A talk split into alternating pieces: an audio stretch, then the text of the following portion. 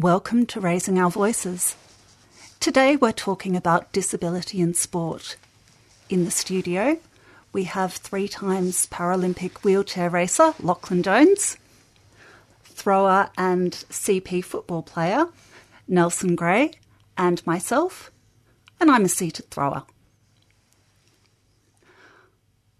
Lachlan, how Yep. did you find out about disability sport? Um, was through my dad, actually, many moons ago. So yeah. Um, and and my sister, she um played basketball when she was young, playing for the Tadpoles, and she played overseas in in America and that. And then mum played played basketball, so in the Veterans League. So, so um, yeah. So and dad played football. So yeah. So it was only yeah, yeah. I thought if you can't beat them, join them. So you ended up being a wheelchair racer. Correct. Well, actually, no, I'll rewind. I did do special Olympic swimming and then that then I like had brain injury and intellectual disability and that. So I, so and then dad went to well what was then Victorian um, wheelchair sports Victoria. And and then then he looked around, looked around, and I don't know whether you've heard of the person called Brian McNicholl. Used to be a power lifter. Um, he um seven time Paralymp- um, Paralympian. Um, and yeah, when I did powerlifting for five minutes, but um, certain person put a stop to that, and then I did. Then I ended up doing track. Nelson, how about you? How did you find out about disability sport? So there's a different story behind um, the two sports. Um, for CP football, um, I used to get a lot of treatment at the um, Monash Children's Hospital, and I s my mum saw a poster um, up on their walls in the area, and um, I don't know, we just got in contact with the um, number on the uh, poster, and we went from there to go to the first training session, and I've gone on from there. I uh, was part of their development squad um, from about 2009 to 2014. Then um, I was asked to compete with the state um, seven-a-side football team, and from there it's been great. Um, in terms of um, getting into shot put and athletics, um, uh, it was mainly really uh, my sports teacher that told me. Um, he called me into my office one day, and the nervous kid I was when I was about 14 years old, I thought it was, you know, I was in trouble or something like that. But then he um, told me, you know, look, there is this um, athletes with a disability category out there, and I think he'd be really good. Um, started off with sprinting, but then he said, I think he'd be better um, doing shot, and I didn't think I was very strong, to be honest. Um, and then I went through um, School Sports Victoria's competition through their athletes with a disability category. I was given a pamphlet saying you have qualified for the Victorian All Schools, and um, that's where I met my current coach today, John Eden. I went through school as a swimmer, but at that time, I don't think there were any athletes with a disability events within school sport.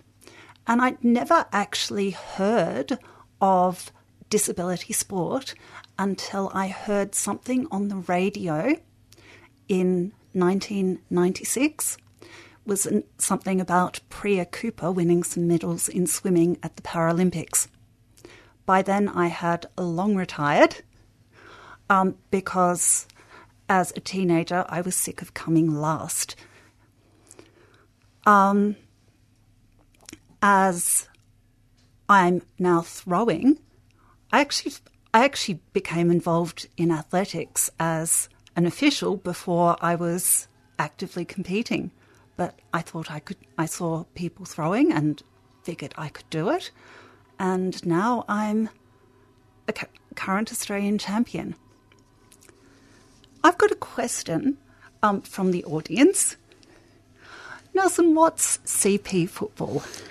CP football is um, a form of soccer for people with cerebral palsy to compete on, whether it's um, they've got now a local stage. Um, Football Federation Victoria have what they call an All Abilities League, or um, they've got national um, seven-a-side football championships, and um, it's just really for people with cerebral palsy to get out there and have a go at the sports they can have a passion for.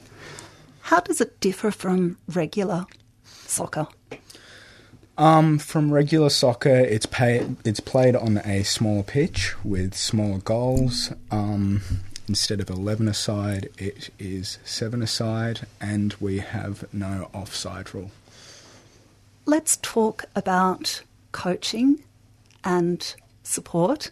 Nelson and I actually have the same athletics coach, but um, Lachlan, I think mm. you, I think that you were coached by your father. Is that right? Correct. How'd you know that? Well, you told me. Oh, right. I've also read your father's book. right.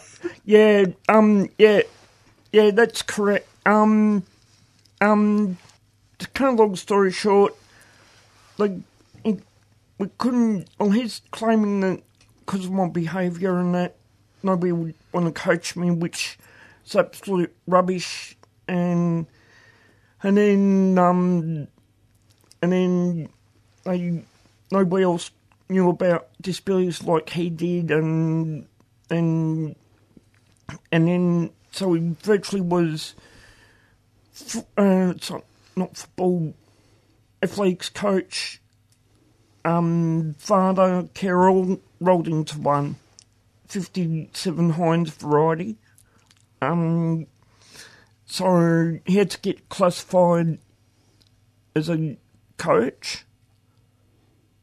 So he had to do the um, courses um, to do, I don't know what they require now, but this is going back a few years ago now. Um, so he could go with me as a support person and a, and as a trainer as well. But it wasn't all like like you said about John Eden. Like we did have our moments, but you're lucky with John Eden. You could go to John Eden, have your training session in Rackhoff, where where um where was when I when me and mum and dad and my sister lived together was twenty four seven. So, put uh, sorry, pretty full on. Yeah, I'm sort of pretty glad that I don't have to spend twenty four hours a day with my athletics coach. How about you? Yeah, well, aren't you lucky? Obviously, competing um, has a cost. Training has a cost. Mm. Um, if you are an athlete with a disability, mm. sometimes the costs are even higher mm. than for athletes who don't have a disability. Um, I don't know that many people realise how expensive mm. some of the equipment is. Who would what are we talking about? Throws or well, your for example, your track chair. Track chair. That's um, it's up in the thousands over. Look, it's about just as much as a um, a um real good lightweight um road bike or track bike for like like um racing, road racing, or or or velodrome or anything like that. Vel, um, it's got carbon fibre in that, so so we had to get sponsors from um, bike shop, and then after the Paralympics, we got a sponsorship called um um in '97 from a company called Zeal Consulting. So that helped us, kicked us along for quite a while because of accommodation, his airfare, mine, well, I was already catered for, but he had to pay his own way, so so it was only so it was pretty much like free airfares and stuff and and that. Um, I'm actually uh, in when I started training for throws. I actually borrowed a frame belonging to another athlete, and right from the beginning, John said, "We'll get you your own frame. We'll get you your, your own frame." I ended up getting my own frame. Um, I've actually inherited it off another athlete who was in Canberra, but has now stopped throwing. And we cut down um, my throwing, um, the throwing frame of this other athlete so it would fit me. We mean cut cut it down. It was set up for another athlete. Oh, yeah, because I know with, um, well, it's the same with, um, athletes chairs. You've got to have them fitted to the person. You can't just, it's not like, like, say my body, like, you can't have a, another size, like, just like you can't just go into otherwise they're too small or they're too big or you've got to really be specific and tailor the racing chair and the dimensions and that. So I, yeah, I wouldn't be surprised if you had to do that. Um, and Nelson, what sort of costs have you had for training and competing? Well, for me, there's not much equipment really involved. The only equipment I really use um, is my AFO, or also known as an ankle foot orthotic, which basically helps me with my walking style and trying to help me walk straight and helping also with my balance. Um, depending on the style, the one that I've got at the moment, it could cost a grand in Australian dollars. Um, in terms of flights and everything to get to competitions, maybe mm-hmm. interstate, I don't have much experience in that yet mm-hmm. because uh, Well, well, you you can come to you can come you can come to me if you need need any advice because I've been there, done that. All Yeah. John Eden because we've done that. I mean, most of the costs involved with flying interstate at the moment is paid from my mum, and I am internally grateful for her putting up with all those costs and everything. She So- actually. so- sorry. Um, have you thought about going applying for sponsorship?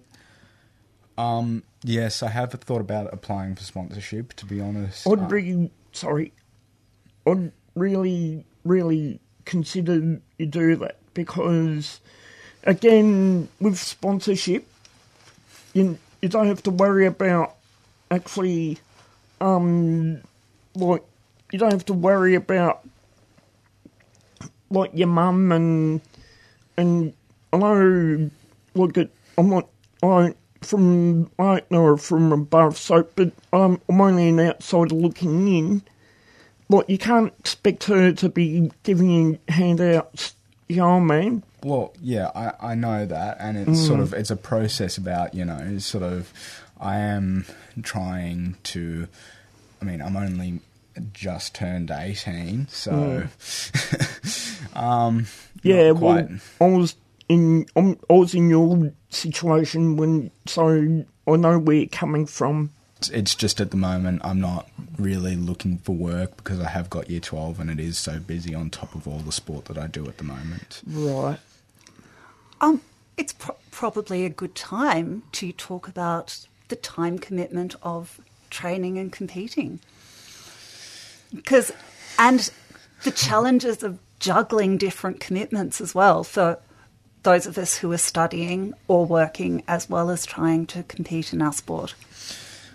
Yeah, and uh, sport does take up quite a bit of time when you do two sports like myself. I, you know, I'll go to um, Darebin uh, for soccer from about 10 till 12 um, in the morning on um, a Saturday, and then I'll go to training down in Cranbourne from 9am till about maybe 11 And then go to referee a soccer game. Yes, I also am a referee for Football Federation Victoria, um, so that does take up quite a bit of my time, but it is worth it at the moment because it does earn me a little bit of money on the side, which is trying to address the issue of, you know, having some money. and and also to and then also to add the look it actually does give you that money like costs like against those things like like the petrol and because you can't like like the service station attendant's not going to small like your small's not going to pay for the petrol is it Yeah, so I'm not driving yet at the moment. Um, oh sorry No, that's okay. Um, it is a very difficult um, situation. So how do you how do you get to all these events and that? How do you? Uh, well, yesterday when Nelson and I were going to gym together, um, I took the I took public transport to South Yarra Station, and Nelson presumably also took pu- public transport to South Yarra Station. Yep, and we caught the train from um, South Yarra to Dandenong. Um, we, And then the other train um, from Dandenong to Hallam. because we originally thought that um, buses were replacing trains, but then found out later. That it was only doing it at um, random selected periods. uh, yes, getting to some of these places on public transport because you do not um, drive, either because you haven't got your license yet, or in my case, um, I can't get a license for medical reasons, Yeah, same. is challenging. What about so? What about like say, where like for you and I? Well, like for medical reasons for you, have you got a taxi card? Have you? Are you eligible for that? yes, I've got a taxi card. Oh, that- Um, I'm still not going to take a taxi from my house to Cranbourne East. Um, it would still cost, even with the taxi card, it would cost a very large amount of money. right. Yeah. What about you, Nelson? Have you? Would you be eligible? Although you've got CP, um, would you be eligible? Um, I I personally don't think so, and um, I'm trying to address the issue of travel anyway. Um, for a while, uh, about last year, when I actually got um, the learner's permit after all the um, difficulties going through Vic roads about my peripheral vision, um, I finally got it. Um, they said you need to do um, mo- you know, some of your 120 hours um, with a driving instructor in a dual control car until that driving instructor feels that you're confident enough to do it with, you know, one of your parents.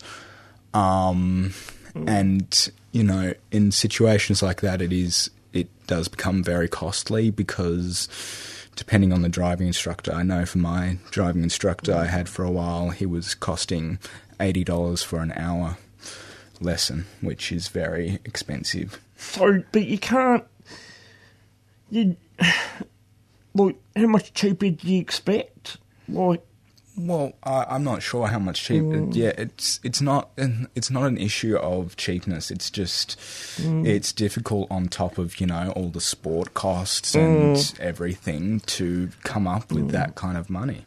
Hopefully, the NDIS will pay for some of it. Well, for you. that's what I'm also hoping that the NDIS will hopefully help me with that once you know it actually fully rolls out in my area, which it probably won't until about April next year. Or it won't until next duck opening.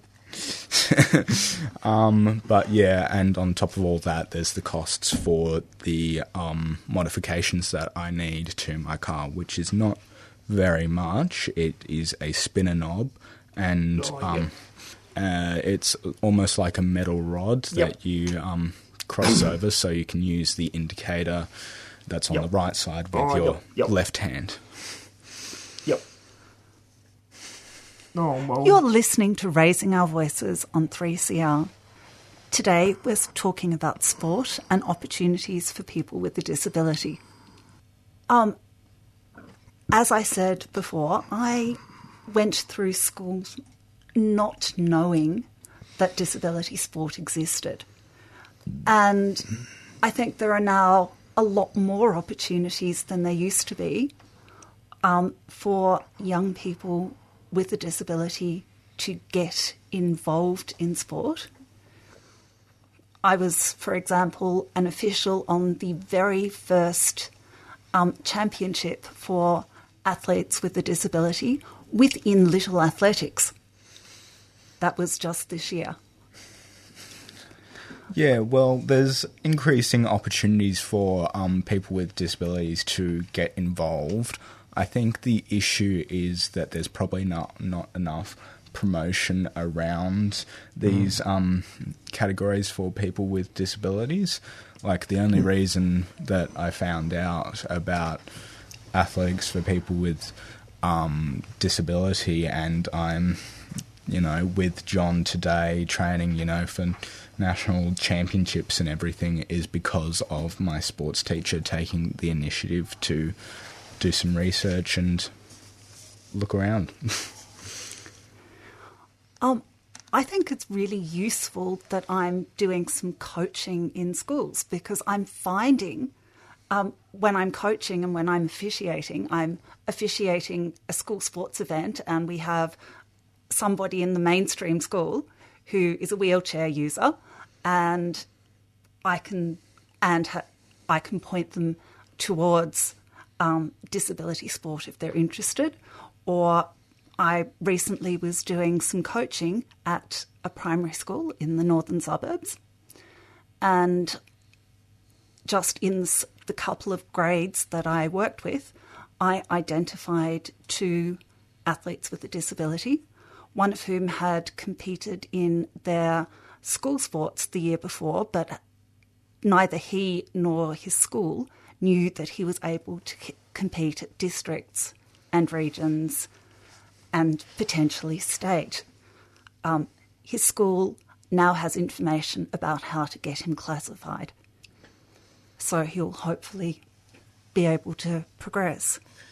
If, if there is somebody listening today um, who either has a disability or knows somebody with a disability and they're interested in getting involved in sport, what would you suggest that they do? Um, well, it really depends on um, you know which sport you want to get into. Most um, national organisations for each sport will have um, information on it, but um, you know, I think until um, you know there's enough promotion around it, people really need to take the initiative to go researching and find out if there is something like this out there, and generally there will be because the opportunities for people with disabilities is increasing. Hey, there's even AFL Wheelchair League now. Yes, that is very good. That um yeah. I don't play AFL myself, but Neither do I, but uh, it's it's Victoria. It's a popular sport, and there is now a wheelchair le- league. yeah. Um, that- Lachlan, ha- um, if there is somebody listening um, who wants to be involved in sport and has a disability, what suggestions would you make? Um, they can ring. Well, I've got the name of it. Or they've changed their name now. Disability Sport and Recreation? Yep, correct. They could ring them. Or, um, I don't know whether VIS would be appropriate, but disability brought, um, disability brought, um, disability sport recreation would be their best bet. Yeah, and now that I think about it, um, they're they're a community organisation who looks at trying to get people involved in sport, and that was actually um, how I got involved in CP football in the first place. If it wasn't for DSR, then I wouldn't be the person I am, and yeah. I'm just looking up the number for Disability Sport and Recreation now. you can call Disability Sport and Recreation on 9473 0133 and they'll put you in touch with different sporting opportunities. They have an equipment library if you're wanting to try um, sports with equipment. They do camps for kids and all sorts of things. Yeah, they also have their kids' sports program, um, which they go to um, either Monash or um, the Royal Children's Hospital. Um, By now, you've been listening to Ra- Raising Our Voices. Next up, we have Complay Tada by Lab Lay. bye. Bye. You've been listening to a 3CR podcast produced in the studios of independent community radio station 3CR in Melbourne, Australia. For more information, go to allthews.3cr.org.au.